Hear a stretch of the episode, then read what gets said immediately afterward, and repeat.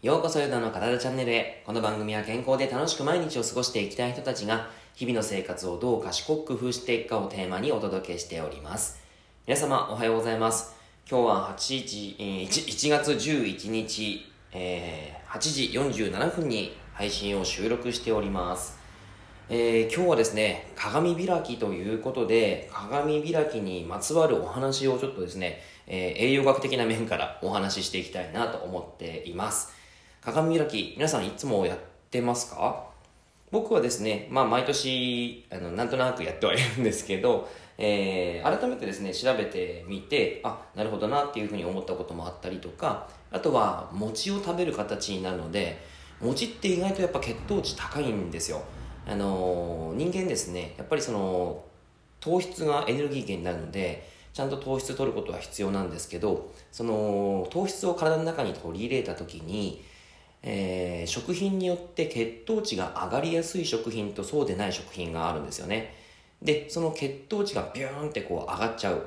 えー、そうなると体に負担になってきます。まあいろんなことがあるんですけど、結果的にですね、た例えば体の不調として、えっと、食事の後って眠くなったりするじゃないですか。たくさん食べたりすると。そういったものっていうのは食べ過ぎが原因かもしれないし血糖値が高いものを食べ過ぎ食べてしまったっていうこともあったりするんですね。でその血糖値が乱高下することによって例えば甲状腺機能のダメージがあったりとかあとはそうですね肝臓、えー、腎臓とか様々なものにダメージを与えたりしてしまいます。であとはそうですね、えーと、脳に対する負担にもつながってくるのでやっぱり血糖値をちゃんと安定させることっていうのはすごい大切なことなんですよ。なので、えー、血糖値が高い食品を食べ過ぎるっていうのは良くないことなんですね。なのでまあ餅というのはかなり血糖値が高い食品ですからこの部分をなんとか気をつけないといけないということで、えー、今日は餅に対するお話をしていきたいなと思ってます、まあ、そもそも鏡開きというのはえー、はい、今調べてるものを読み上げますね。えー、鏡開きとは、お正月に年神様にお供えしていた鏡餅を下げ、割って食べる昔から日本の習慣で、えー、新年1月、毎年1月11日に行われることが多いようですということですね。はい、鏡開きなんですけども、まあ、鏡開きやることによって、まあ、無病息災であったり、まあ、長寿、そういったものを願うということができるみたいですね。はい。で、えっ、ー、と、鏡、鏡開きの NG 行為、禁止事項として、鏡餅を食べずにいる。必ずこれは食べましょうということと、あとは包丁とか刃物で切ることっていうのが良くないみたいですね。手で割って砕くか、えー、なんかこう金槌とかで開くということが必要だそうです。あとは、割るという表現、まあ、開くという表現になったりとかするらしいですね。で、あとは食べ残したり捨てたりするっていうのも良くないみたいです。小さなかけらも残さず食べるということで、まあ、ちゃんと食べましょうねということになりますが、まあ、のこの餅というのはやっぱり先ほど言ったように血糖値が高くなりやすいと結構ねお好きな方非常に多いんですけどもやっぱりこれをですねそのそのまんま、えー、食べるということはないと思いますが例えばまあなんだろうな醤油で食べるとかうんあんこで食べるとか、まあ、そういったこともあると思うんですけどやっぱりですねちゃんとしたその食血糖値を上げないためにも、えー、タンパク質や食物繊維そういったものを一緒にというかその前に食べてあげるとすごくいいです、えー、例えばですね、まあ、いつもこれはあの1月1日に食べるかなと思うんですけども、えー、野菜を使ったお雑煮これはですね野菜たっぷりのお雑煮っていうのは食物繊維がやっぱりたくさん取れるので、えー、満腹感も感じやすいですしその餅っていうのを食べていくと,、えーとまあ、その後にですね食物繊維を取った後に餅を食べていくと血糖値が上がりにくくなってくるということですね。はい、なのでお雑煮対お雑煮のような形で食べていくっていうのはおすすめです。あとは、えー、大根おろしとか納豆というのを絡ませた辛み餅ですね。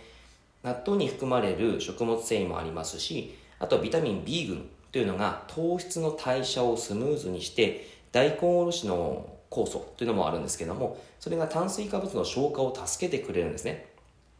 で、えー、まあ、お通じもスムーズにしてくれるということで、非常にですね、大根おろしと納豆の辛み餅っていうのはおすすめだったりします。えっと、これやりやすいんじゃないですかね。どちらかというと。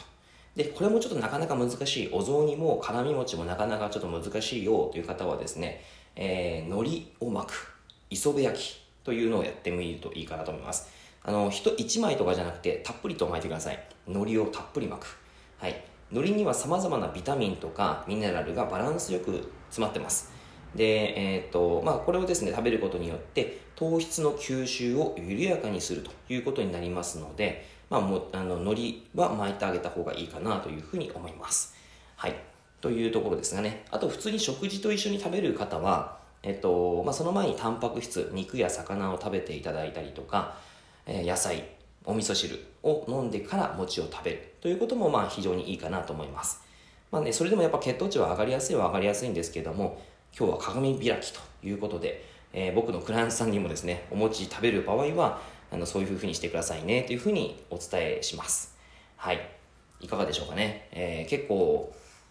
知らず知らずのうちに、このダイエットをしたくても、食べちゃってたとかですね、あんまり食べてないんだけどなーっていうふうに言ってても、実はですね、血糖値の上がりやすい食品を食べてしまって、それであんまりこう痩せにくくなるということもあったりしますから、意外とね、あの食品を見返すっていうことはとても大切なことだったりします。はい。ぜひぜひちょっとね、気をつけていただけたらなと思います。はい。えー、内容は以上なんですけども、えっと、コメントをいただいてますので、えー、ちょっとね、今日はご紹介していきたいと思います。はい。ナナさん。ゆたさんお久しぶりです。ナナです。息子も2ヶ月になり、夜泣きと戦う毎日です。今も深夜ですが、ゆたさんのラジオをまとめ聞きしながらスクワットで子供もあやしています。えー、このお正月は実家や主人の実家の帰省をして、えー、夜泣きとボロボロでした。子供をたくさんの方に祝ってもらい、ありがたい反面、お正月が終わってほっとしています。ゆたさんは忙しい中でも、こうやってコンスタントにラジオをされてて本当に素晴らしいです。これからも応援していますし、私も少し落ち着いたら前からやりたかった資格の取得の勉強をしようと思います。このモチベーションも、このラジオのおかげです。今後も頑張ってくださいということで、奈々さんよりいただきました。ありがとうございます。うーん。まずですね、本当に、えー、夜泣き、まあ本当、こう寝れなくなるっていうのがね、本当に一番ちょっと、えー、2ヶ月のお子様だと大変なんじゃないかなっていうところですね。結構やっぱり寝不足、そしてもう自分の時間がやっぱ全く取れないというところとか、あと慣れない中でのね、あの、育児って本当に大変ですよね。あの赤ちゃんってやっぱりなんだろういつその泣くかっていうのが、まあ、なんで泣いてるのかなっていうのがそのつかめてくるとね大体だいだんだんこう安心する部分はあるかもしれないんですけどなんで泣いてんのかな、えー、おっぱいあげてもミルクあげてもそして、えー、おむつ替えてもまだ泣くっていう形でうんどうしたらいいんだろうって結構考えたりねなんかそのやっぱり肉体的なこともそうですし、精神的なこともね、ちょっとやっぱりきついところはあったりすると思います。はい。なので、すごくね、あの、不安なことがあったりとか、えー、まあ、体的にですね、ちょっときついなっていう時がすごくたくさんあると思うので、本当に今がですね、ちょっと大変な時期、あの、旦那さんとちょっと協力できたらね、協力しながら、あの、少しずつペースをつかめていけたらいいなって思ってます。はい。奈々さん、本当に、あの妊娠中からですね、このラジオを聴いていただいて、で、えー、妊娠中のトレーニングとかをご質問いただいたり、あとはなんかいろいろと状況を教えてくださったりして、すごく、あの、僕も、えー、なんか、なんでしょう、ある意味こう、なんだ、親戚のおじさんみたいな感じのイメージで、え、おります。はい。成長を楽しみに、あの、赤ちゃんのですね、えー、成長を楽しみに、あの、なんか、えー、してる感じです。そのうちですね、なんかこの、えー、ラジオを通して、えー、実際に会えたりとかね、したらいいですね。はい。えー、ということで、ナナさんがですね、今、育児頑張ってますので、皆さん、あの、ラジオの、えー、聞いてくださってるリスナーの皆さんも、ぜひぜひ応援を、力を届けていただけて、届けていただいて、ナナさんを応援していきましょう。はい。僕も、ナナさんを応援してます。ちょっと大変ですけどね、あのー、あんまりこう無理せず、その楽なところはもう楽にして、えー、気を楽にしてですね、で、もうあの、なんでしょう、やれないことはやれないって全然いいいいと思います。あの、本当に、全部完璧にやることも絶対無理で無理ですしね、あのやりたいことたくさんあると思うんですけどね、えー、まずは本当に今体を休めるということが一番大切ですし、えー、時間が経てば、あの少しずつ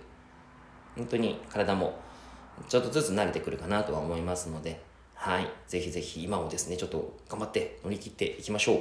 はい。応援してます。はい。ということで、えー、今日はですね、あの、鏡開きとコメント返しということでお話をさせていただきました。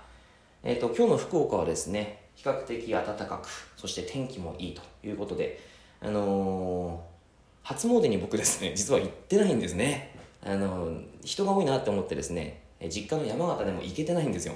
で、今日はちょっと時間があるので、あのまあ、近くのところにちょこっと行ってみようかなとは思ってるんですけどね。本当はなんか1月7日までっていうところと、あとなんか昔の風習だと1月15日までに行きましょうっていうこともあるらしいですね。1月15日は大阪とか京都の方ではその古い文化を守っているということでその辺まで行きましょうっていう形ですけど大体なんか1月7日までのとこが多いみたいですけどね。はい。僕は1月15日を信じて、えー、初詣に、えー、行ってみたいと思っております。はい。さあということでですね、えー、今日は以上でございます。内容がいいなって思えたらいいねマークそしてフォローを押していただけると励みになります。今日もラジオを聴いてくださってありがとうございました。では良い一日を。